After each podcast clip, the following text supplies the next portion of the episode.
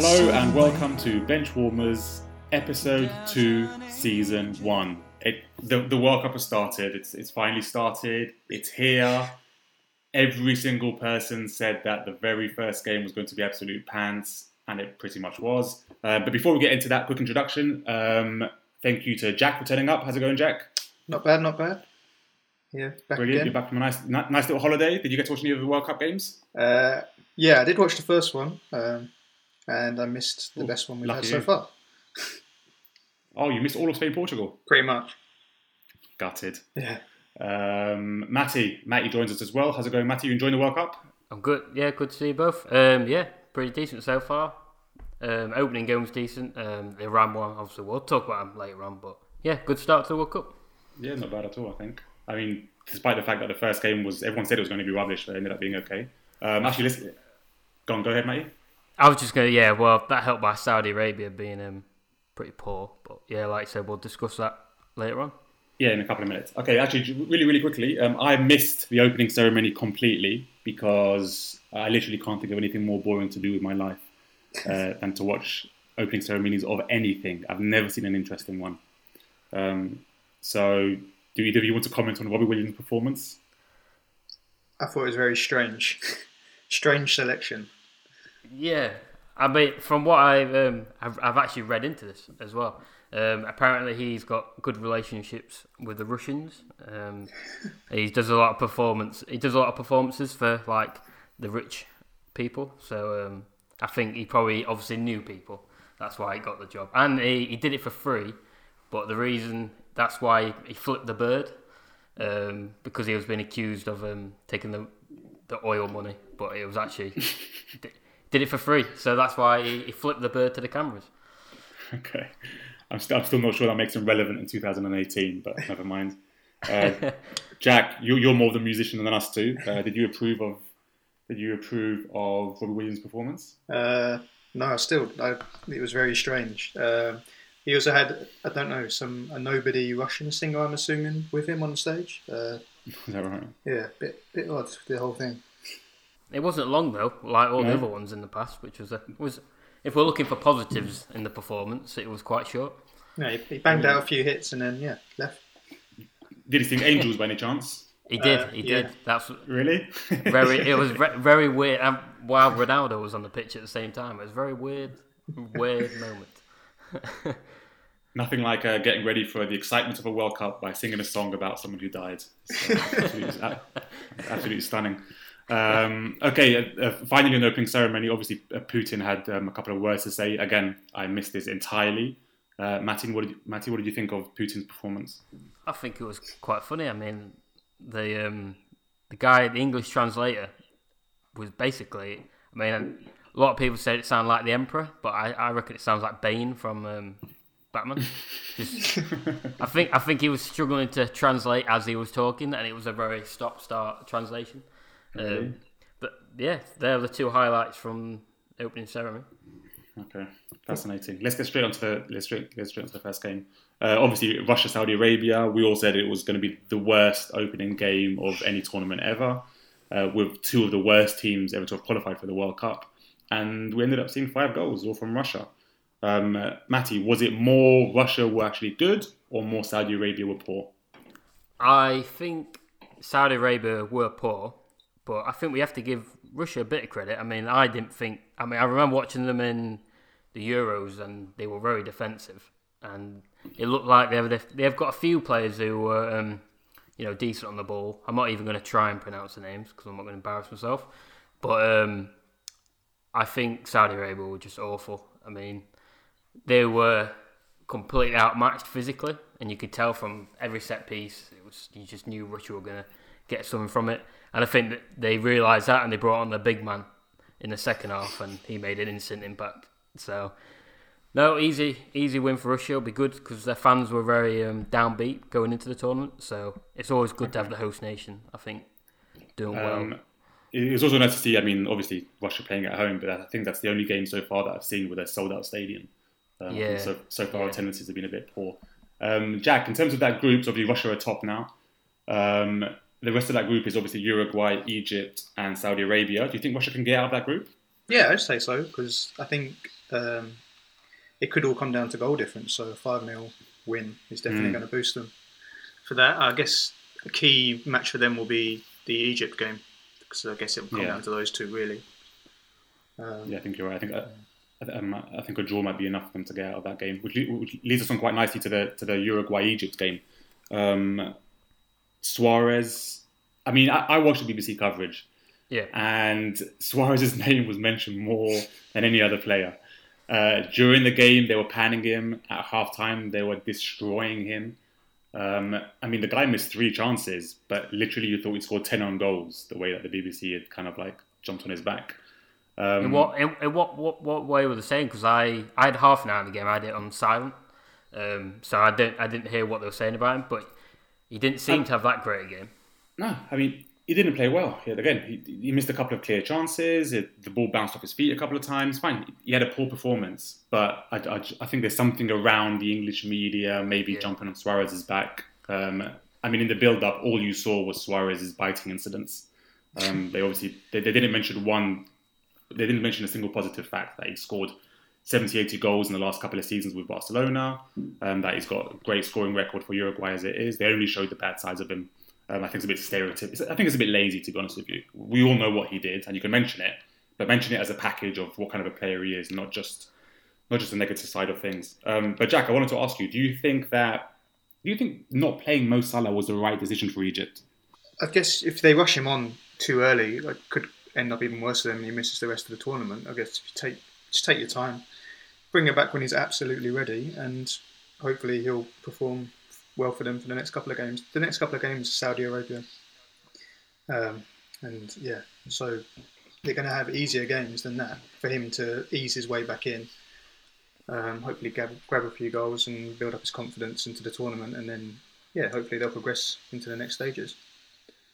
Yeah, that's that's fair, that's fair enough. I think, I think also the fact that the game, maybe the manager thought about it as an option, but the more the game went on into the 70th minute, the 80th minute, and it was still nil nil, Hmm. he must have told himself, "There's just no need for me to risk it now. We can hold on. We can hold on." Yeah.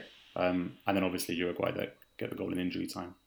Um, that was the first real boring game of um, the the World Cup, but it was followed by Morocco versus Iran. Um, Matty, what was more boring, Morocco versus Iran or Uruguay Egypt? Um, yeah, Morocco versus Iran. I think it also, I think it's probably also down to the fact that not many of the players were now. So, I mean, at least with Uruguay and Egypt, you had the Salah and Suarez factor to it. Um, I managed to watch the entire Morocco Iran game, so I can I can definitely vouch for it being very boring. But there was there was a few. I would say Morocco had the better players. Um, they sh- probably should have won. They had the better chances, but sloppy, sloppy own goal. I, I mean, I, I watched most of that game. I'm not. I didn't think it was that such a bad game. I mean, Morocco for 15, 20 minutes at the beginning were brilliant. I mean, you know, they were they were all over Iran. They created a, a, a couple of chances, nothing special. And then slowly, you just saw Iran on the counter attack. They could have nicked a Yeah, couple of goals, and they didn't. Um, and Yeah. the second half, the second half was pretty poor. Um, Yeah, I think but- I think what didn't help the second half is there were so many injuries. Like, Yeah. everyone just kept falling down. There was that one moment where that guy got um, concussed, and Yeah. he was trying trying to get himself to stay on, but yeah, they weren't having rightly, yeah, But I mean, again, so just to recap the, the, the game, um, obviously Iran win their second ever um, World Cup game uh, with, with a 1 0 own goal um, against Morocco, which actually leaves them top of the group, which also involves Portugal and Spain. I've got a friend of mine who's Iranian, um, and when they flashed up the league table and showed Iran top, he took pictures and shared on every single social media platform because he said he will never ever see that again. Um, but anyway, like, like I just mentioned, um, Iran are top of that group, uh, bottom are Morocco, and in second and third place after a thrilling 3 3 draw um, was Portugal versus Spain.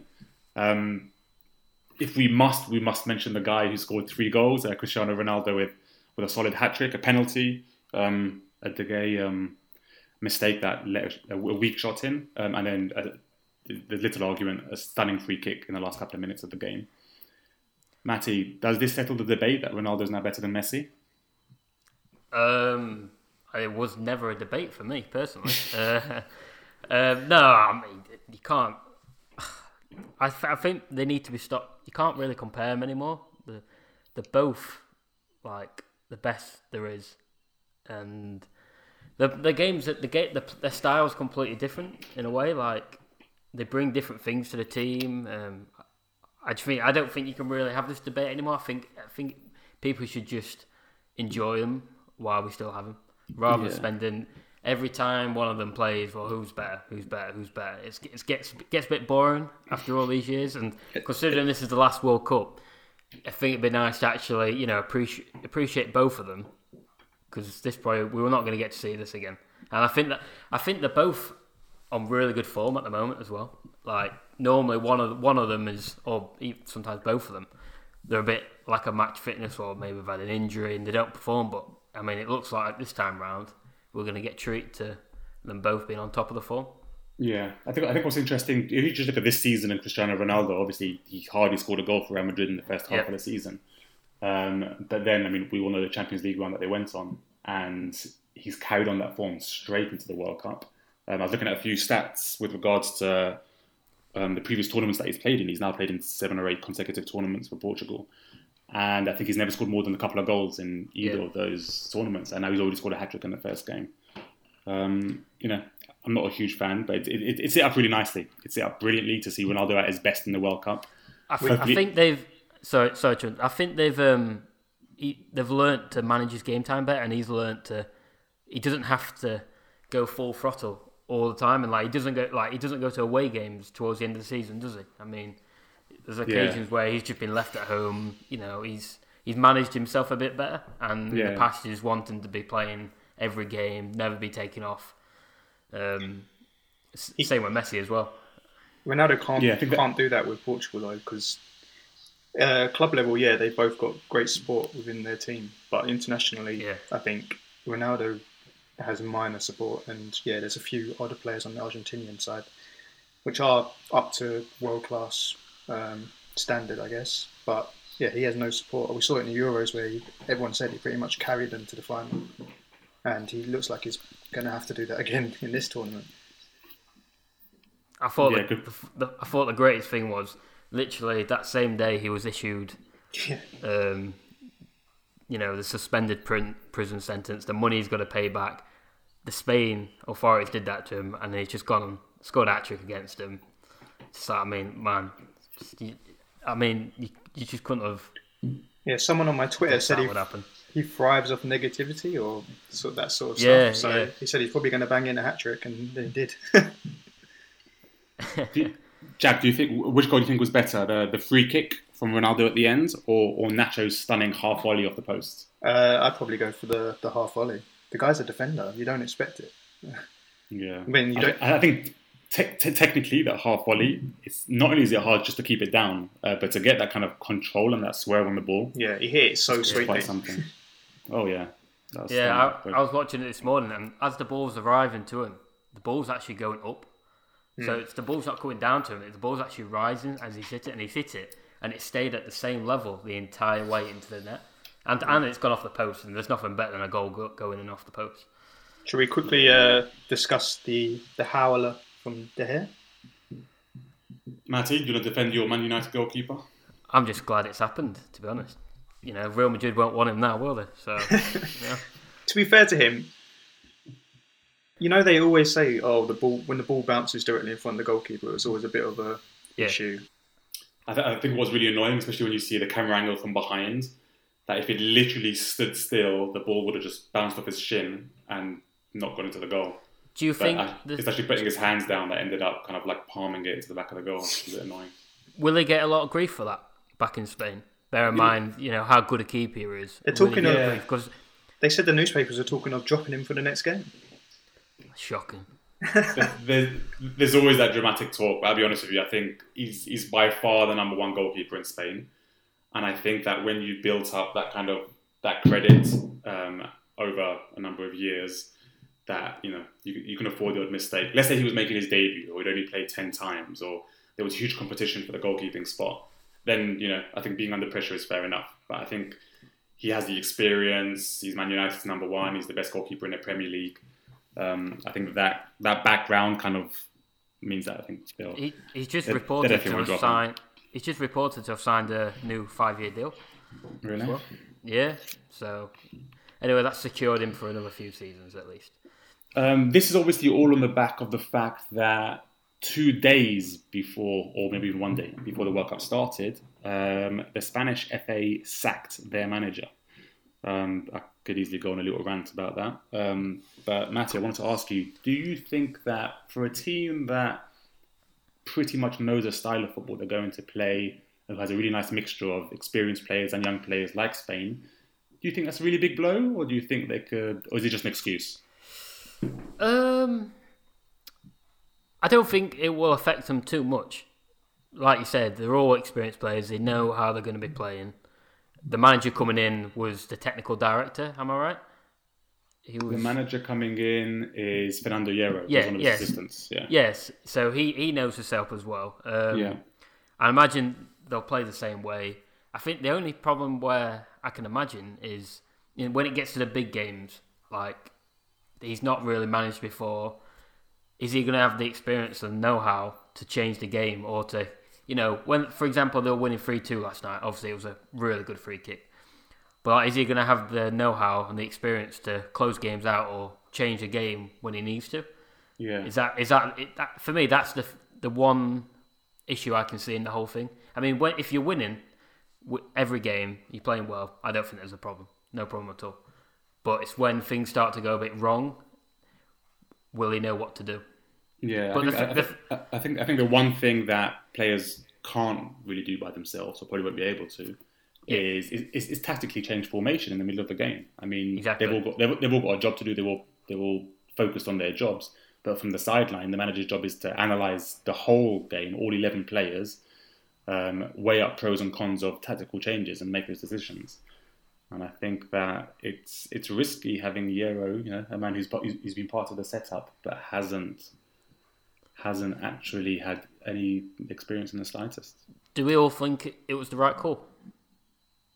Um, what do you think, Jack? Before I have my little rant, What, the right call to sack the manager. to- yeah, to sack the Yeah. manager two days before the World Cup. I, I I still struggle to find the reason why they would do that. Is it because Real, is it something to do with Real Madrid leaking information, or what was the whole mean, it's- reason? Yeah, I mean, the, the slight backstory is that three weeks ago, um, actually, slightly further back from that. One month ago, um, Spain signed, Spain appointed the new head of the FA. Um, and then just a week into his job, he made a priority to, to tie down Lopetegui to a, to a nice big contract to tie him down after the next tournament. So, so again, to three weeks before the World Cup starts, he, he managed to do that. Lopetegui signs a nice big fat deal at a time through to 2020. Um, and then, literally two days before the World Cup starts, he gets a phone call. And the phone call essentially says to him, um, I'm leaving after the World Cup. And that's pretty much it. Not much of an explanation. Um, the the head of the FA guy, I think it's Rubiales is his name. I think he came out and said, please just don't let the news get out there. Give me a couple of minutes. I'll travel back down to the base um, and I will, let's have a talk about it. So he hangs up. He's literally trying to sort out his flights to get back to the Spanish camp because he was in Moscow sorting out voting for the next World Cup. And someone gives him a little pat on the shoulder and lets him know, oh, by the way, Real Madrid have posted this up on the website. Um, so it's common knowledge now. Yeah. Um, so I think there's, and if they if he'd, if he'd accepted it, the Spanish FA would have actually been entitled to a couple of million euros compensation. But I think the fact that a he felt very very betrayed by the manager, uh, b that it all happened behind his back, um, and c that he just signed a deal three weeks ago to stay with the Spanish football club.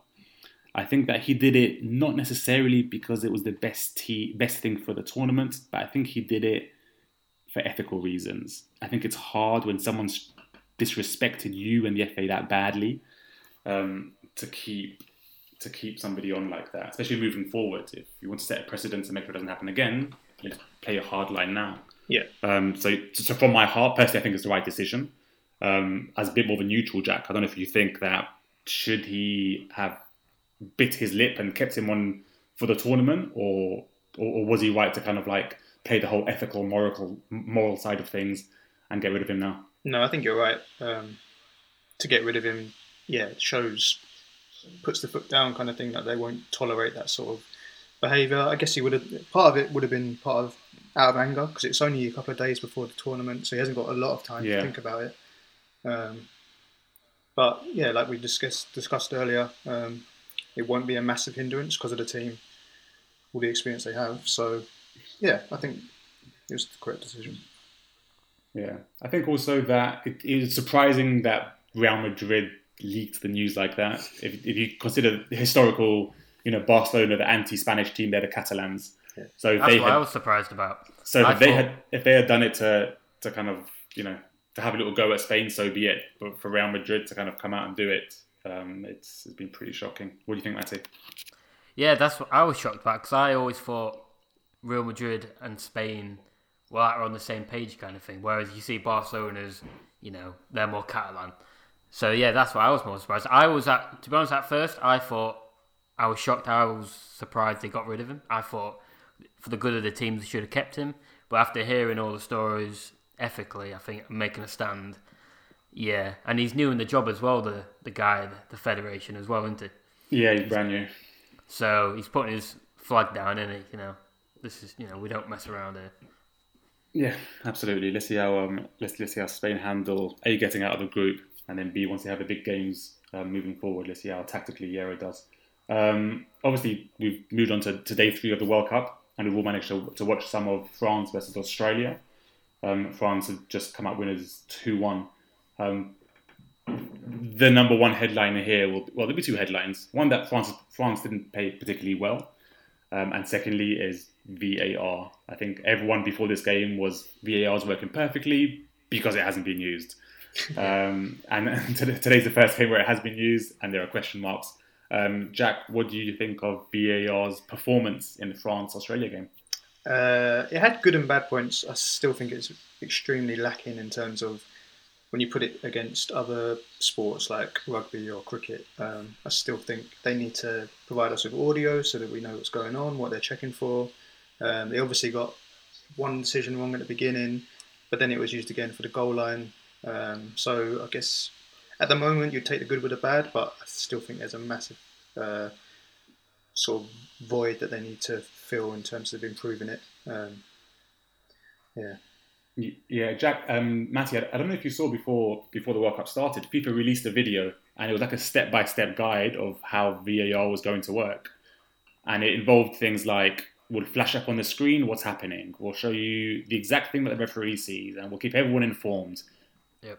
Today was the first time that they've used it, and they seem to have scrapped that rule book straight away and, and gone back to the confusion that they had previously. Yeah. Do you think VAR will be a good thing for this World Cup or a bad thing? Um, I think it's got potential for it to be good. That's that's my thing about VAR. I think you know there's nothing worse than losing a big match down to a decision which could have been sorted using technology. You know, you think back to England and Germany 2010. I mean, VAR was around. Well, to be honest, that's goal line technology, but technology in general. Um, I just don't get how they can't even get it right, even with the technology. I mean, we all saw that tackle. He took the Australian defender, got the ball. He- There's not much you can do about then making contact with Griezmann. I, I, I struggle to work out how they get these things wrong. I mean, They seem to, they seem to rush their decisions through. Like I've watched rugby, yeah, and if it's that close, like literally, I don't know, a hairline sort of or millimeter difference, they'll they'll take the time to look They'll at every single angle that they can, uh, over and over Yeah. again until they're absolutely sure. And if you can't, Yeah, like, if you you might- can't be sure, then you can't give it. Yeah, a lot. Like before the tournament, everyone said, "Well, it's going to slow down the pace of the game." You know, we're going to be waiting ages for decisions. That doesn't bother me. If if it did, I don't want to go out of the tournament because of a decision like that. I'd rather they take a few minutes. I mean, I don't see what the problem is waiting as long as the decision is correct. I mean, that if they didn't have that penalty, France today, I mean, Australia could have got something out of it. Yeah, you say because when the other penalty was then given up the other end, everyone justice served, but it's not really because they would have had the penalty on their own. They would be one 0 up. Um, Yeah, And I mean, at the moment, yeah, it's the first group game, um, so they've got a lot of time to come back. It's not a massive deal that they got the decision wrong. If that's if that's a semi-final or even the final, then it's a massive mistake. One problem with it as well is a lot of the officials who are using it have never used it before the tournament, so Yeah, and you can they're tell. all inexperienced. Yeah, Yeah, I, I, I think Um, the whole point of VAR is that when there's a clear and obvious error, it corrects it. Yeah, And and what's obvious about this one is it just wasn't obvious enough. It, it, it didn't seem obvious enough to everyone. I don't know whether the referee saw the angles or not. It seemed like he only may he only may have been focusing on the contact and not actually on the Australian right back actually making a touch with the ball. Um, Yeah. I, was, I was just looking at Desch, just to move away from VAR and get out to the football. Looking at Deschamps' record, he, he was appointed France manager five years ago. Um, he's got a 62% 62% uh, win ratio, which is probably okay. Um, but t- today, considering the amount of quality that the French squad has, and I think nearly everyone agrees that it's a squad oozing with quality, especially when you think about the players they've actually left behind. And he's five years into a job. Why is France putting out performances like that, Matty? they're, they're, they're baffling, aren't they? I mean, such a good team, but they re- you know to Matt today they reminded me of watching England. Like Yeah, they that. were so slow, they were so slow, and I don't know. I, I can't put my finger on it. I mean, normally you say with France, oh well, they fall out. That's normally the excuse, but they look like they got good morale this time round. I mean, there's no excuses for the manager this time round. I, I think I think Zidane would be a good option for the France job, in my opinion. Yeah, I mean, Jack. At, at some point, if, if France are playing football like this after you know five years of Deschamps in the job, do you think he's a fortunate manager to to still be there, considering they haven't really won anything the last few tournaments? Uh, yeah, definitely. I would say so. I mean, I don't really know what's the French outlook like from their media and stuff. Do they not put the pressure on managers like we do in England? Um, we expect performances straight away. Uh, I don't know. I don't really know why it's still there. To be honest. Yeah, I mean, is it is he living off reput- reputation? I mean, he's, he lifted the World Cup as a player. I mean, I mean, you can own it. I mean, is that why he's still there? Because he's a legend in France. Yeah, I, I think they could definitely be a part of that. I mean, there's a lot of outcry in France after the squad was named, um, but I think that, to be honest with you, the French have such a so many good players that whatever he'd done, there would be some sort of outcry because he would have had to leave out a top player here or there somewhere. I mean, he Um, did actually make a few selection things problems. Like you look at the back four, he played a centre back at right back. He played. He could have played a more attacking fullback like Mendy and Sidibe from Monaco, and Man City. They were both left on the bench. He played two holding midfielders. Um, I- I- yeah, I just I think he just got the team wrong, and they were just so slow. Like I said before, just like watching England, but with better players. It, it'd, be, it'd be interesting if they. I mean, you know, they say if you start the game, if you start the World Cup slow, it, it's okay as long as you get the right results because you, you'll pick up momentum moving forward. So let's see if that happens with France. Um, Yeah. Again, I mean, the, the quality of the squad is absolutely ridiculous. So you think that the performances only can only improve after that. Um, about to start right now, actually, and, and a bit later on, and so people listen to this podcast will already know the results. Uh, but Argentina are now playing Iceland. Um, are about to start playing Iceland. Um, I mean, for Iceland, it's obviously a great story considering they, I think they qualified for their first World Cup last time round, or the last Euros last time round, um, and obviously beat England, um, and they qualified for the first World Cup, um, which is a, a great achievement for a country of I think just over three hundred thousand residents. Uh, Matty, do Iceland have any chance of getting out of this group? Um, no, not in my opinion. I think Great, thanks. I yeah, I, th- I, I think the group's pretty strong. I think Argentina will go for. it. I think Croatia are a lot of people's dark horses, and I don't think Iceland will do what they did last time round. I think they'll be the last time they're a bit of an unknown quantity, but I think I think teams will know what they're about this time round, and and Sigurdsson has gone into the tournament with um, with an injury, so he's not hundred percent. Um, same with their captain from Gunnarsson from Cardiff. So they've Yeah. got a few issues there. So no, I don't think they'll. I think they might. They, they, they might possibly qualify for the next round, but it's going to be very tough because I think Croatia are quite a strong team. Yeah, Jack and Jack in this group, obviously together with Argentina and Iceland, are Nigeria and Croatia. And I think everyone would, would probably think that Argentina are favourites for this group. Um, who do you think could get out of this group um, with them? Um, yeah, I think as Matty said, Croatia is sort of looked on as being not necessarily dark horses, but um, definitely the ones with the stronger side. Uh, we can also look at depends on which Nigeria turns up for the games. They had a strong, strong-ish uh, friendly against England before before the cup. Um, yeah, I think it's it's going to be almost like a death group, I guess. There's going to be very tight games throughout the whole group stages. I think. Yeah. Yeah, it'd be interesting to see how Messi performs in this one because, especially in the Spanish league, um, whether it's by coincidence or because they're up in their game, whenever Messi or Ronaldo scores a hat trick or plays an incredible game, a lot of the times you see that same game week, the other one then putting in an incredible performance. Uh, so it's interesting to see if Messi Messi turns up the heat with this game and bangs in a few goals. Yeah, I really hope um, he does. So do I, because we all know he's the best. Uh, let's let's move on quickly before Matty pipes in. Um, had to get the last word there, didn't you? Had to get the last word. Matty, we moved on. Um, let's move on to England. Why not? Um, uh, because it's not depressing enough. We've obviously qualified for the World Cup, which is a which is a start, which we haven't always done recently. Um, and we're going to play our first game on Monday evening against Tunisia. Matty, how important is it to get the first win? Massive, especially with the the way the the fixtures are panned out with Belgium playing last against us. Um, we get a good win against T- Tunisia.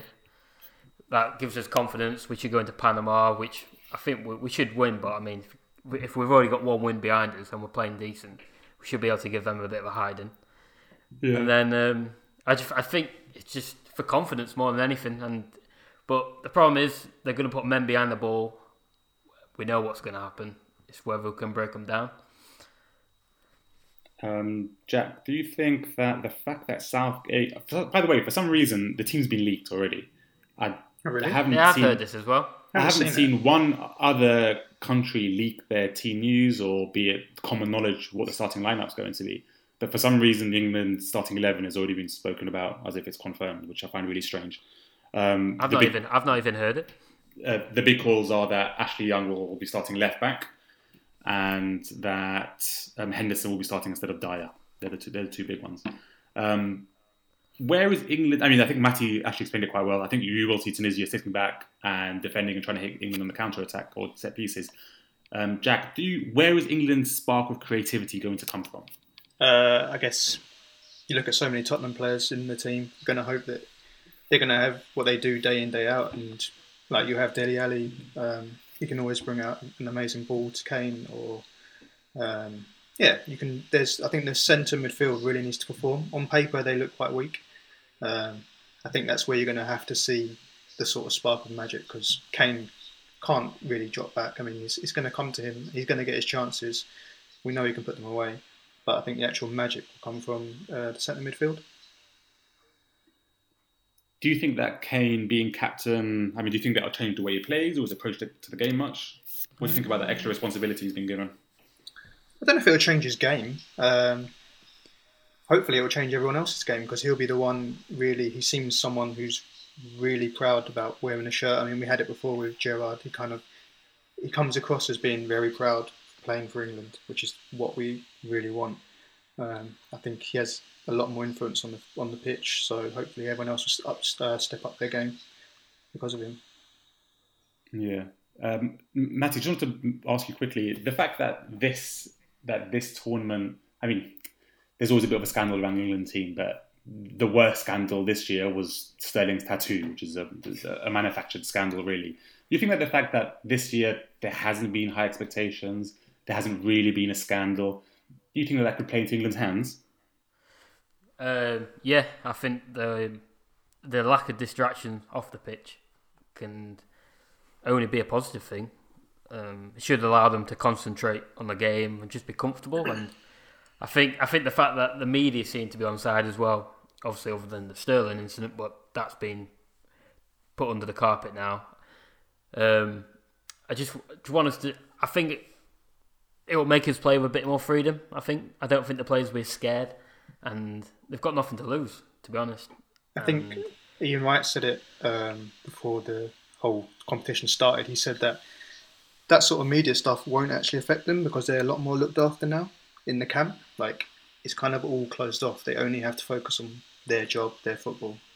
They don't need to listen to any of that. Yeah. Yeah. Yeah, uh, I think you're both right. I mean, I think for the first time in a long time, this this group of players they just seem to a be relatively young, and b they all seem to kind of get on as well. I think in the past, yeah. when you look when you look at the whole Gerrard Lampard, the Chelsea players, the Arsenal players, the Manu players, the, the rivalry from the Premier League had really, I think, hurt England. To be honest with you, in the past. But I think the fact that a lot of these players are actually quite young and fresh to the setup, I think that it's quite refreshing to see. And I think that when you have when you have players that are unproven at international level but want to prove themselves, like yeah. your Rashfords, um, like Dele Alli, who was who was poor in the last tournament, um, like Sterling, who's had the best season he's ever had, um, scoring twenty odd goals with Man City. I think you have players that are really just going to give it a go. Um, and like you said, I think Matty, the the pressure is not there this year. You know, we all, we all get a bit excited. We all we're all hoping we do well, uh, but the, the yeah. real realistically, we're nowhere near um, winning this tournament. And I think that could really play into England's hands. Don't you think? Yeah, and back like I think the fact that all the players have played together in like the youth setup, a lot of them, you know, they've all come through together. Gareth Southgate, under twenty one manager. I don't think we've had this kind of example before where everyone they all know each other, like you said, they all get on. It's all there's no one they're not sat in their own like little tables. Everyone's together. Um, they all know each other's game. I just I, I just think it's going to be a really positive tournament for us. I think going back to the sort of club rivalry, uh, I, I remember hearing Gary Neville say that in the past the United players would turn up to play for England and just see such a vast difference in like intensity in training. Whereas I think now they all come from yeah. top teams, and I think those top teams are now all on the same level in terms of how they train week in week out. So there's just not that difference where uh, some of the players might not feel like oh really wanting to play with another player because they're just nowhere near as good. Whereas I think they're all on the same level um, for whole seasons now. Who do you think? Who do you think will have um, the like best impact at England for the in the in the squad? Like do best. Personally, I think that you're looking at two players. I think you're looking at Sterling because he's had an incredible season, and yep. I think for a long time people have always said that if he can just add goals and to his game, he'll, he'll be a much more complete player. So I think he's set up nicely. And the other one is Harry Kane. I mean, outside of those two and maybe Kyle Walker, you probably haven't got many players that you describe as world class. Um, but I think that Sterling, at the back of his season, and Kane, who's now had two or three extraordinary seasons at Tottenham, um, they're both set up just nicely. I think if we can play a nice attacking football um, and just create chances, I think you've got a couple of players there who, on the form they're on, um, can really take advantage of this, of this tournament. Do you do you worry about the defence? Like yeah, where do like we see Stones, our, for example? Where do we see our weakness? I guess. I, I think defence 100. percent I think there, there's a photo doing the rounds recently around the whole dream team that we used to have with Sol Campbell and Rio Ferdinand at centre backs. Um, and granted, we played badly and we didn't win any tournaments. But what we wouldn't do right now for Rio Ferdinand or Sol Campbell on form to be part of that England team. I think you look at our defence, and I think to be to be fair to Gareth Southgate, who I wasn't that chuffed with his appointment, I think that the move to play Kyle Walker as one of the three centre backs is a very good move.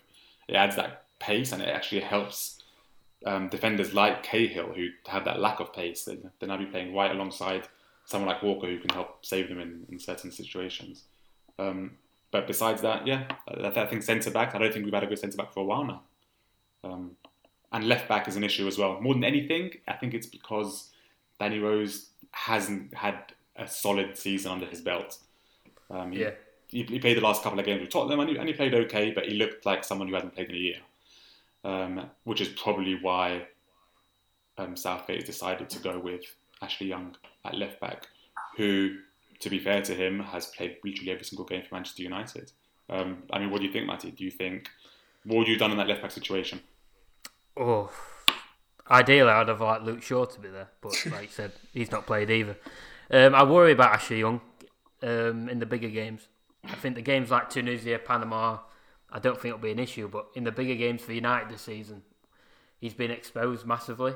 Like they they just getting behind him. So I mean, he's not a defender as much as he says he can play that position. He's not a defender, and I find that players getting behind him too often. Does he lack You pace? think about the bet. Does- He's not got as much pace as he used to have.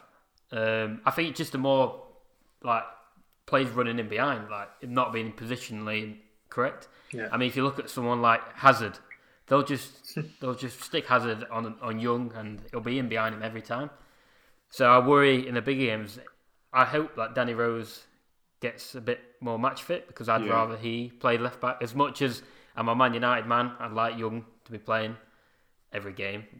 But I think for the good of the team, I think Danny Rose needs to be match fit, get him in back in the team. Yeah. The the other decision that people are talking about, Jack, is the uh, the fact that Henderson will be playing instead of Dier. Um, why do you think Southgate's done that? Um, it feels like it's a more attacking decision for me. Um, I think I don't know. Maybe again, experience. Uh, Henderson's was captain for England um, for some games. Maybe he's brought them in to trying to shore up the uh, centre midfield, uh, or maybe he's just trying. Still not decided. Maybe he'll try Dier in the next game.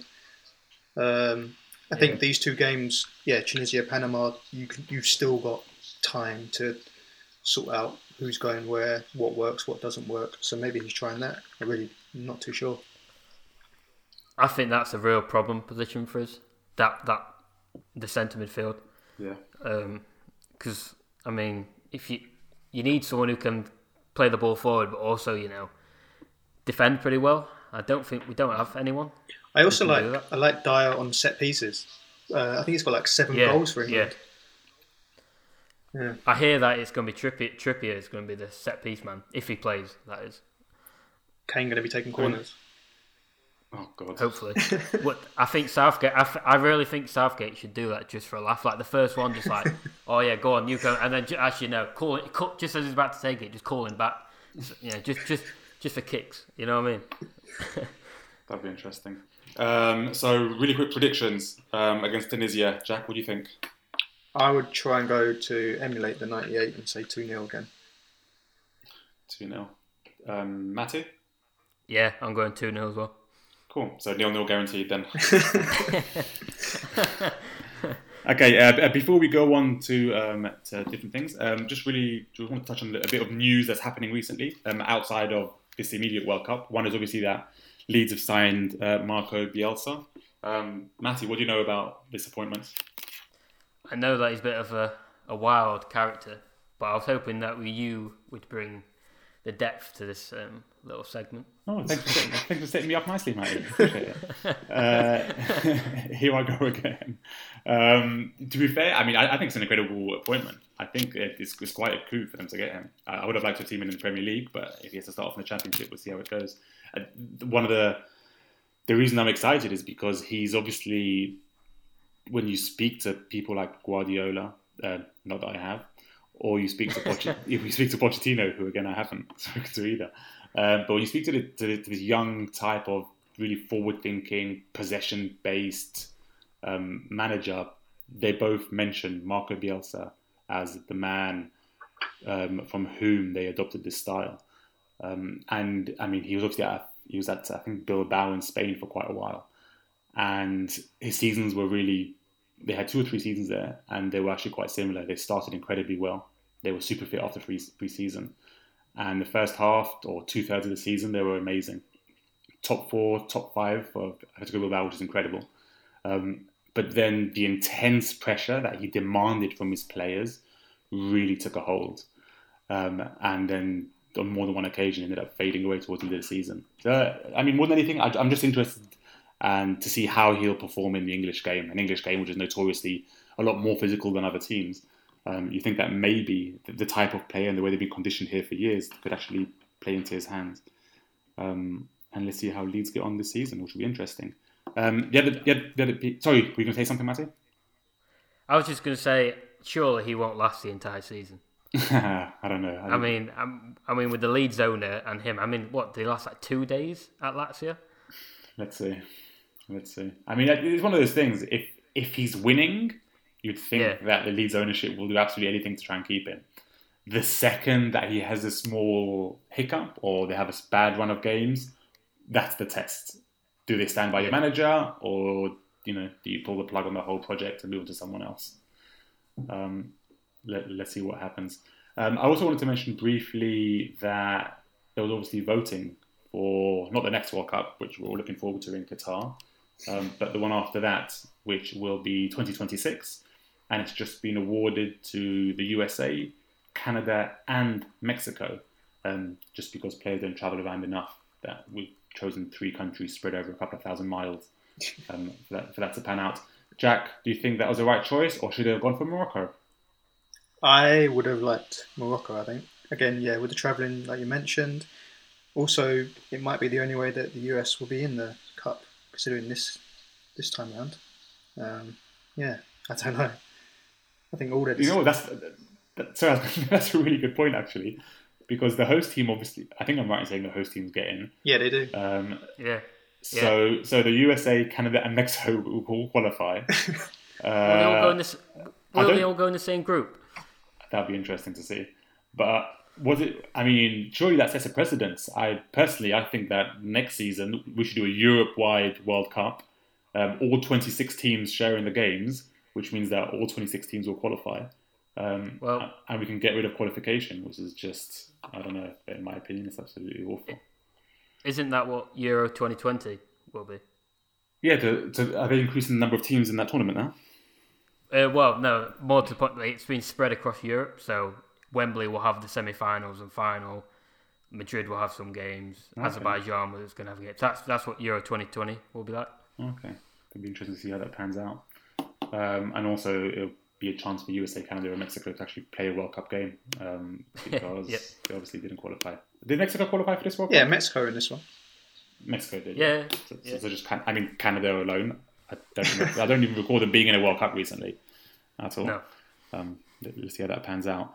Um, okay, I think I think we've had enough of World Cup news. Um, today, obviously, a couple of games of Argentina Iceland, which is kicking off right now. Actually, it's 18 minutes till nil nil. I'm glad to report. Um, the other game this evening is uh, Nigeria versus Croatia, which we already mentioned as well. Um, so, Matty, I understand that you've yep. got a special feature for this week. Is it the same as last yes. week, or is it something different? Something different this time, right? So this is more of a question rather than a little game. So at the opening ceremony, we had um, head of FIFA, Putin, and the Saudi king all sat together. If you were to go to a game, say a game at the World Cup or any game whatsoever, and you had to have two people sitting either side of you from the world of football, who would you choose to have? Well, I'll ask Jack first. So wait, say that again. What are we? Sorry, I missed it. it. So, so Matty, just to be clear, is this a quiz or is this just an interesting no, question? What this, are you trying, what are you trying to achieve here? I think the listeners have lost us, but go ahead. Yeah. This is this is just an interesting question. If you could go to a football game and have two people either side of you, anyone from the world of football, yeah, who would you have there with you? Jesus, anyone alive and dead? no, obviously not dead. yeah, uh, it it wouldn't work very well if they were like you know just a corpse next to you. No, but you know what I mean. Um, God, I don't know. I would take Wayne Bridge and John Terry. Brilliant. Great answer.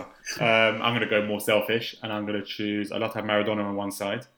Um, yep. To see what he's been up to, and well, actually, we all know what he's been up to, but we need to ask him about through the big games. um, and then I think I'd probably have Gareth Bale on the other side to convince him to come and join Tottenham. Oh, um, oh, surprising. Yeah. I thought you would have gone with Pep.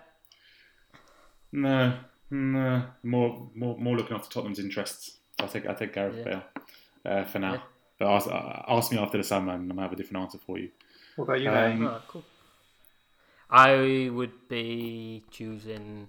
I think I'd have Alex Ferguson on the right, obviously. I think he'd have some interesting stories, and I think on the left, it's I think I'd probably go with um, Bobby Charlton. Oh God, Matty, can you not find anyone more boring than Bobby Charlton?